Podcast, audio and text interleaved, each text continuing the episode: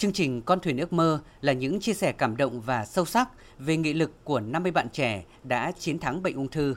Những câu chuyện truyền cảm hứng này góp phần mang đến tinh thần lạc quan và niềm hy vọng cho các bệnh nhi tại Trung tâm ung biếu Bệnh viện Nhi Trung ương và những gia đình có người đang điều trị bệnh ung thư.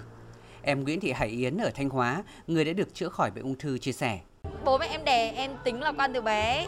Nhưng mà cái lúc em vào ngày xưa lúc bọn em điều trị ở tầng 7, bố em là người theo suốt cả một quá trình. Trong quá trình ừ, thời gian điều trị thì em có bị bệnh rất là ít. Tất nhiên điều trị ung thư thì ai bị rụng tóc, em bị rụng tóc rất là nhiều lần, rụng tóc rồi mọc tóc. Nhưng mà rụng tóc là một cảm giác tức là nó rất là mát, nó tiết kiệm được thời gian gội đầu và làm tất cả mọi thứ. Nói chung là uh, sau quá trình điều trị ung thư qua 3 năm ấy thì em vẫn hay nói mọi người là đối với em ấy uh, ung thư là một cái trải nghiệm gì đó mà em thấy là nó giúp em nhiều cái.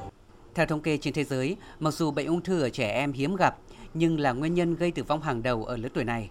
Mỗi năm trên toàn cầu có thêm khoảng 280.000 trẻ em dưới 19 tuổi bị ung thư. Ở Việt Nam, con số này là 2.500 bệnh nhi. Tiến sĩ Bùi Ngọc Lan, Giám đốc Trung tâm ung biếu Bệnh viện Nhi Trung ương cho biết.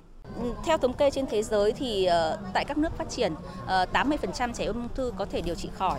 Ờ, tuy nhiên thì với điều trị ở các nước đang phát triển thì cái tỷ lệ chỉ đạt được khoảng 20%. Một trong những cái mà tỷ lệ thấp như vậy là tình trạng bỏ cuộc của các bé.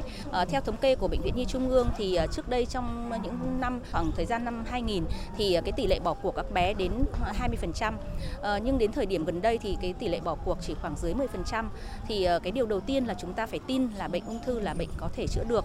Và cái việc điều trị là luôn luôn uh, theo chặt những cái chỉ định điều trị của bác sĩ. Phối hợp với cái việc điều trị đó là chúng ta phải đảm bảo làm sao cho các bé được đảm bảo dinh dưỡng đảm bảo được cái sức khỏe để có thể chống lại nhiễm khuẩn trong cái thời gian mà em bé điều trị hóa chất cũng như là phẫu thuật.